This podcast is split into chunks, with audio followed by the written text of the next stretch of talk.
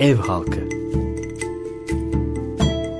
Peygamber Efendimiz sallallahu aleyhi ve sellem ve Hazreti Hatice yeni evlerinde yalnız değillerdi.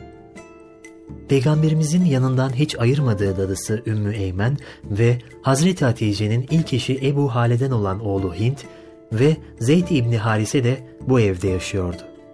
Zeyd, Efendiler Efendisi'nin azatlı kölesiydi. 8 yaşında hür bir çocukken Kayn isimli bir kabilenin atlıları tarafından yapılan bir baskında yakalanmıştı. Sonra da köle olarak satılmak üzere Ukaz panayırına götürülmüştü. Hakim İbni Hizam da onu halası Hatice için 400 dirheme satın almıştı. Zeyd'i alıp doğruca Hazreti Hatice'nin evine getirmiş ve onu halasına hediye etmişti. Peygamberimiz Zeyd'i görünce Hazreti Hatice'ye bu çocuk kim diye sordu. O da Kelp kabilesinden Zeyd adında yeğenimin hediye ettiği bir köledir dedi. Peygamber Efendimiz Zeyd'e bakarak bu köle benim olsaydı muhakkak onu hemen azat ederdim dedi.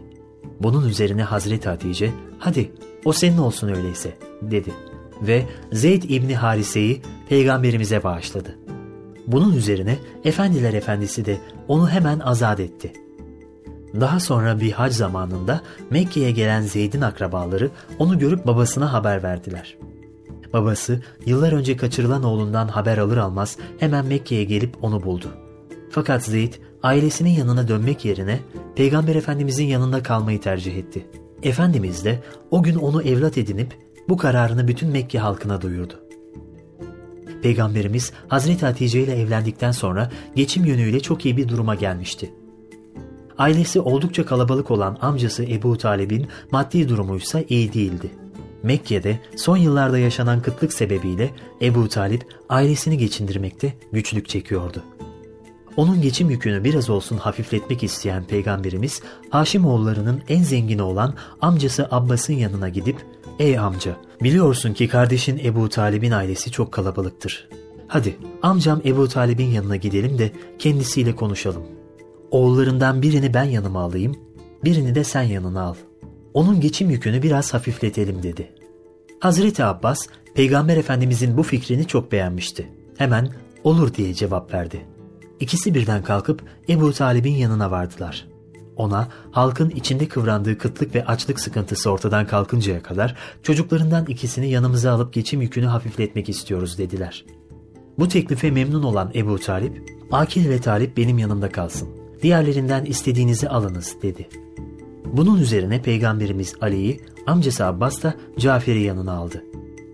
Böylece Hazreti Ali, Peygamber Efendimiz ve Hazreti Hatice ile aynı evde yaşamaya başlamış oldu. Artık Efendiler Efendisi ona baba, Hazreti Hatice de şefkat dolu bir anneydi. Hazreti Hatice, kendisi gibi zenginlerden farklı olarak ev işlerini hizmetçi ve adamlarına bırakmamış, Efendiler Efendisi'ne olan vazifelerini kendi üstüne almıştı. Kendisini ona öylesine adamıştı ki onun kılının bile incinmesinden rahatsızlık duyuyordu. Sevgili peygamberimiz ne zaman canını sıkan bir durumla karşılaşsa hemen evine gelir ve Hazreti Hatice validemizin yanında huzur bulurdu. Aralarında büyük bir samimiyet ve teslimiyet vardı. Bu halleri başkalarının da dikkatini çekiyor ve onun hayatlarına bazen gıptayla bazen hayranlıkla bakıyorlardı. Mekke'de cehaletin iyice koyulaştığı bir dönemde yaşıyorlardı. Ama onların hayatları tertemizdi. Yakınlık kurdukları kişiler de hep kendileri gibi dürüst ve ahlaklı insanlardı. Bu mutlu ve huzurlu yuvanın ilk meyvesi bir erkek çocuk oldu. Efendimiz oğlunun adını Kasım koydu ve Kasım'ın babası anlamındaki Ebul Kasım lakabını aldı. Fakat Kasım henüz yürümeye başladığı sıralarda hayata gözlerini yumdu. Kasım'ın vefatının üzerinden 3 yıl sonra bir kız çocukları dünyaya geldi ve ona Zeynep adını verdiler. Bu sırada Efendimiz Aleyhisselam 30 yaşlarındaydı. Küçük Kasım'ın vefatıyla hüzünlenen kutlu anne baba kızlarının doğumuyla sevinmişlerdi. Bir yıl sonra Rukiye, Rukiye'den üç yıl sonra Ümmü Külsüm dünyaya geldi.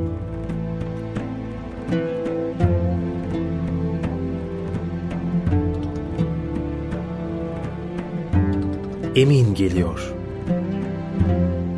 Efendiler Efendisi artık 35 yaşına gelmişti. O dönem Mekkelilerin en önemli gündemi Kabe'nin tamiriydi. Yağmur ve seller sebebiyle Kabe'nin duvarları iyice yıpranmıştı. Bunun üzerine bir yangınla birlikte Kabe'nin örtüsü de zarar görünce Mekkeliler bu kutsal binayı yeniden yapmaya karar verdiler. Kabe'yi İbrahim Aleyhisselam'ın yaptığı temele kadar yıkıp yeniden inşa edeceklerdi. Her kabileye bir bölüm verilerek duvarlar örüldü. Sıra cennetten gönderilen kutsal taş Hacerül Esved'i yerine koymaya gelmişti. Fakat her kabile bunu yapma şerefine sahip olmak istediğinden büyük anlaşmazlıklar çıktı. 4-5 gün süren anlaşmazlıklar sebebiyle neredeyse kan dökülecekti. Bu sırada aralarındaki en yaşlı zatlardan olan Huzeyfe, ''Ey Kureyş topluluğu, anlaşamadığınız iş hakkında hüküm vermek üzere şu kapıdan ilk girecek zatı aranızda hakem yapın.'' dedi ve Kabe'ye açılan Beni Şeybe kapısını işaret etti. Orada bulunanların hepsi bu teklifi kabul ettiler ve Beni Şeybe kapısına bakarak ilk girecek kişiyi beklemeye başladılar.'' Bu sırada kapıdan dürüstlüğünü ve üstün ahlakını her zaman takdir ettikleri Muhammedül Emin'in girdiğini gördüler. Sevinçle işte El Emin geliyor. Onun kararına razıyız dediler. Durum Peygamber Efendimiz'e anlatılınca bana bir örtü getiriniz dedi. Sonra da Hacerül Esved'i getirilen örtünün içine koydu. Her kabileden bir temsilci çağırıp onlara kabileniz adına örtüden tutun. Sonra da hep birden onu yukarı kaldırın dedi. Taş konulacağı yere kadar kaldırılınca da Hacerül Esved'i kucaklayıp kendi elleriyle yerine yerleştirdi. Bu hakemliği herkesi memnun etmiş, büyük bir kavgayı ortadan kaldırmıştı. İlk peygamber Hazreti Adem zamanında yeryüzüne cennetten gönderilen kutsal taşı yerine koymak da son peygambere nasip olmuştu.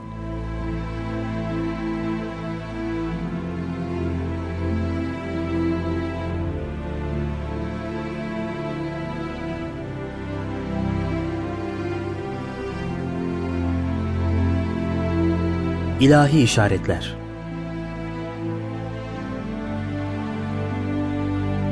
Kabe hakemliğinden birkaç yıl sonra Peygamber Efendimiz sallallahu aleyhi ve sellem bazı ilahi işaretler almaya başladı ve ondaki bu haller 3-4 yıl sürdü.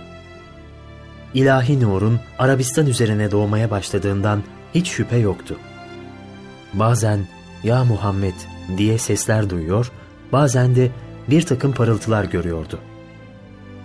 Bu yaşadıklarını sadece mübarek eşi Hazreti Hatice ile paylaşıyordu. Hatice validemiz de her seferinde onu teselli ediyor, hep güven verici sözler söylüyordu. Allah'ın onu asla utandırmayacağını anlatıyordu.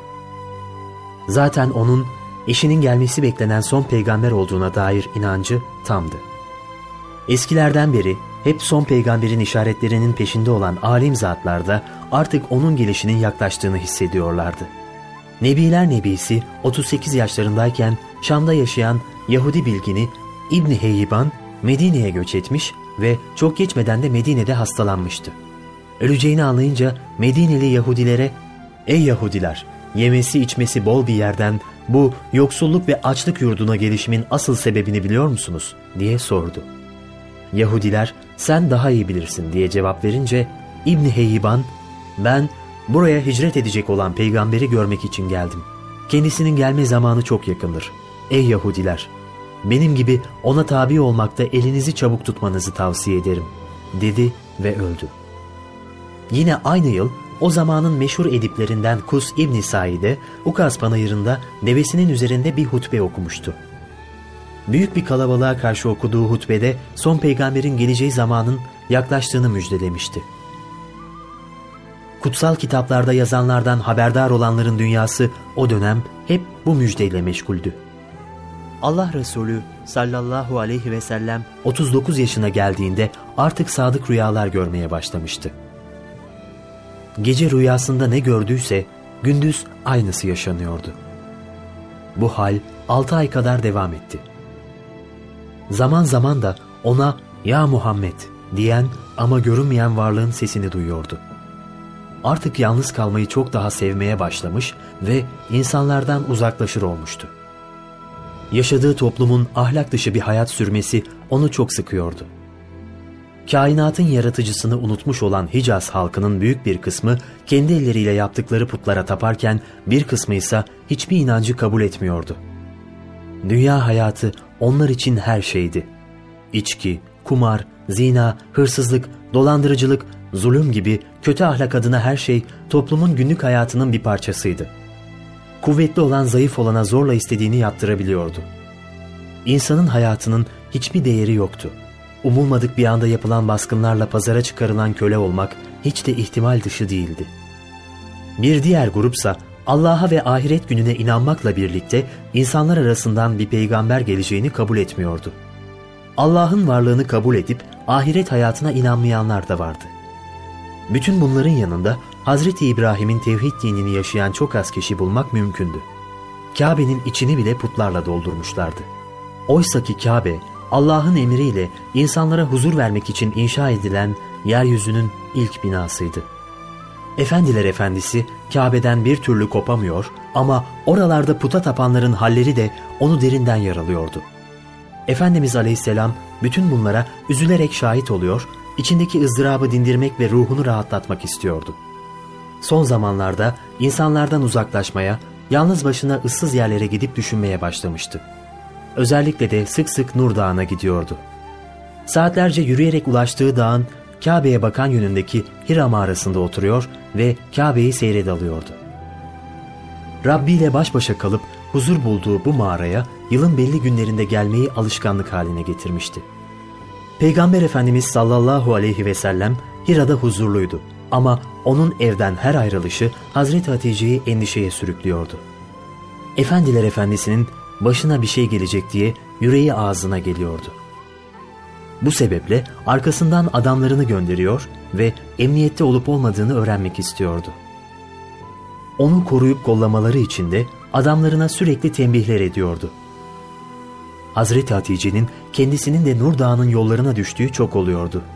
Saatler boyunca kilometrelerce yol yürüyor ve 866 metre yükseklikteki Nur Dağı'na çıkıp Efendiler Efendisi'ne azık getiriyordu. Efendimizin etrafta gördüğü parıltılar ve duyduğu sesler artık iyice sıklaşmıştı. Özellikle de Mekke'den ayrılıp Hira mağarasına yaklaştığında selam olsun sana ey Allah'ın Resulü şeklinde sesler duyuyordu. Hemen sağına soluna dönüp bakıyor fakat ağaç ve taştan başka bir şey göremiyordu. Bütün bu yaşadıkları ona endişe veriyordu. Hemen eve gelip yaşadıklarını sevgili eşi Hazreti Hatice ile paylaşıyor onun sözleriyle teskin oluyordu. Hira'dan döndüğü günlerden birinde birisinin kendisine şöyle seslendiğini duydu. Ya Muhammed! Ben Cebrail'im. Endişeyle irkilen Efendiler Efendisi hemen Hazreti Hatice'nin yanına gidip sesten söz etti ve ben başıma kötü bir iş gelmesinden endişe duyuyorum dedi. Hazreti Hatice ise her zamanki güven veren ses tonuyla şöyle dedi. O nasıl söz? Allah Celle Celaluhu senin gibi bir kulunu utandırmaz. Sen ki emaneti yerine getirirsin. Akrabalarını görüp gözetir, ellerinden tutarsın ve sözün en doğrusunu hep sen söylersin. Yine bir gün akşam karanlığı basmış ve herkes evine çekilmişti. Etrafta derin bir sessizlik hakimken Peygamber Efendimiz yine Cebrail'e ait aynı sesi duydu. Ses ona selam demişti. Hızlı adımlarla evine doğru yürüdü Efendimiz. Hazreti Hatice onun telaşlı halini görünce hemen sordu. Bu ne hal? Bir şey mi oldu? Peygamber Efendimiz yaşadıklarını anlatmayı bitirir bitirmez de heyecanla müjdeler olsun sana. Çünkü selam sadece hayırdır dedi. Geçmişte gördüğü rüyalar, kutsal kitaplardan verilen haberler ve şimdi bu yaşananlar hep birbirini tamamlıyordu. Yıllardır özlemle beklenen peygamberliğin işaretiydi bunlar.'' Çok geçmeden bu olanları Hazreti Hatice'nin amcaoğlu Varaka'ya da anlattılar. Varaka İbni Nevfel duyduklarına hiç şaşırmamıştı. Kutsal kitaplarda anlatılan bütün peygamberler böyle hadiselerle karşılaşmıştı. Efendiler efendisine dönerek gayet sakin bir edayla ''Bunda senin için bir sakınca yoktur.'' dedi.